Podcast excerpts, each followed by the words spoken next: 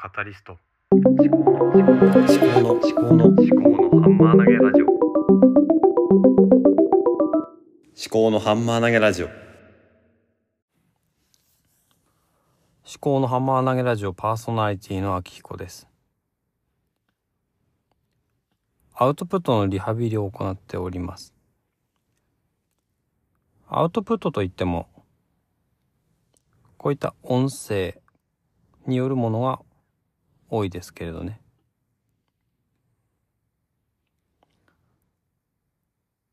この思考のハンマー投げラジオ、以前は毎日配信していたんですけれども、まあ週に1回だったり2回だったり、えー、3週間くらい休んでみたり、まあ正直言って、うん、調子が良くないんですよね。なんだろう、精神的なものとか、うん、なんだろうな、知力、体力、気力、まあそういったところですね。あまり本調子ではない。そもそも本調子って何だろうって思うんですけど、なんかね、ちょっと疲れちゃってるんだよな。かといって、まあ、疲れているからアウトプットをやめるってなると、なんだろう、張り合いがなくなっている。だから、まあ、リハビリをしようと思っているということです。まあ、幸いにもいろんなアウトプットのためのツール、アプリケーション、ウェブサービスがあります。この Spotify for Podcasters で、まず、一つね、できます。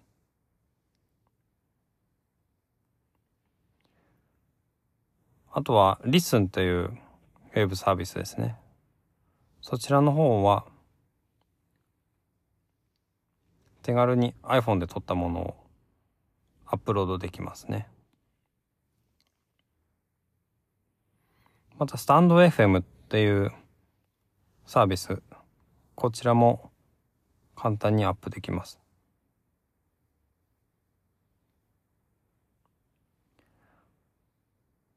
この3つのサービスを使って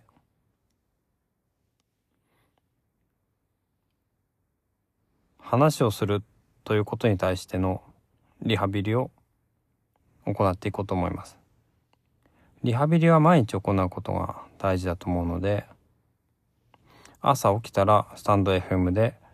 えー、子育てに関するエピソード家族関係、えー、ですね関することを話をしてみる。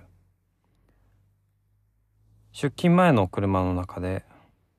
運転が終わった後駐車場に着いてから1分間限定の1分で抱負というポッドキャストをリッスンで配信する。そして今思考のハンマー投げラジオ、まあ、1日仕事が終わってまだこれからねいろいろあるんですよ。消防団の活動とか子育てというかのね子供の世話ですか、えー、食事やまあ今日はね消防団の活動あるのでね食事の世話とかお風呂とかできないんですけどね。まあそういったものがありまして。まあ終わりではないんですけどもまあ仕事が終わってということで。本当はね今日まあ残業するかどうか迷ったんですけどね。まあ疲労が溜まっていたっていうのと夕方明日の打ち合わせだと勝手に勘違いしていた案件が実は今日だったっていうことでまあなんだろうな。疲れちゃいましたね。まあ内容自体は問題なく対応したんですけれども。なんか最近疲れてるんですよねきっと。頭の働きが悪くて。多分スケジュールを入れるときに、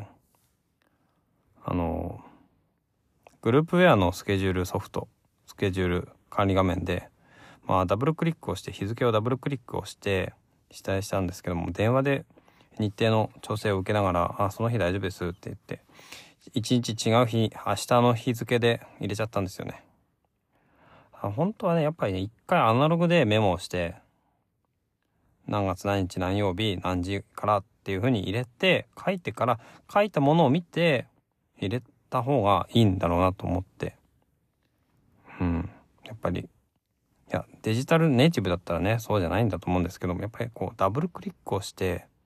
そのクリックする場所を間違えるっていうのは致命的なミスだしかといってそれって完全になくせるかっていうといや目が疲れていたとかね手が、えー疲れていたとかね。まあ目ですよね。目がねうまく働かないとそういったミスっていうのはまあ起きると思うんですよ。で目っていうのは自分のこううんなんだハードウェア的なものなんで体のね人間のハードウェアこれはうん不具合を起こすことはあると思うんだよね。だからね一回書いてそれを見ながら口に出すっていうその、まあ、勉強学習の基本でもありますよね。その記憶に定着させる間違いなく覚えるっていう、えー手を使う、えー目を使う口を使うで耳で聞くっていうねそういった五感をフル活用した形でやっぱクリックっていうものとその手で数字、まあ、年月日を書くっていうものではやっぱり情報の扱う量が違うのでそのクリックよりもやっぱり手で書くっていうことの方がまあ間違いは防げるのかなって思います。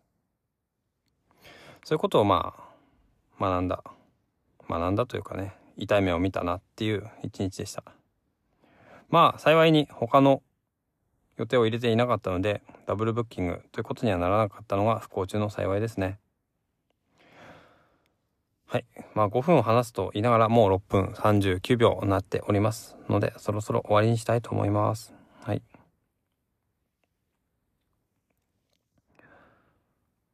このポッドキャストについては私が一番長く発信をしているものなのである程度思い入れはあるんですけどね。今後どうしていったらいいのか。まあ分かんないですが。まあ分からない中でも継続をしていく。ということにします。ではまた。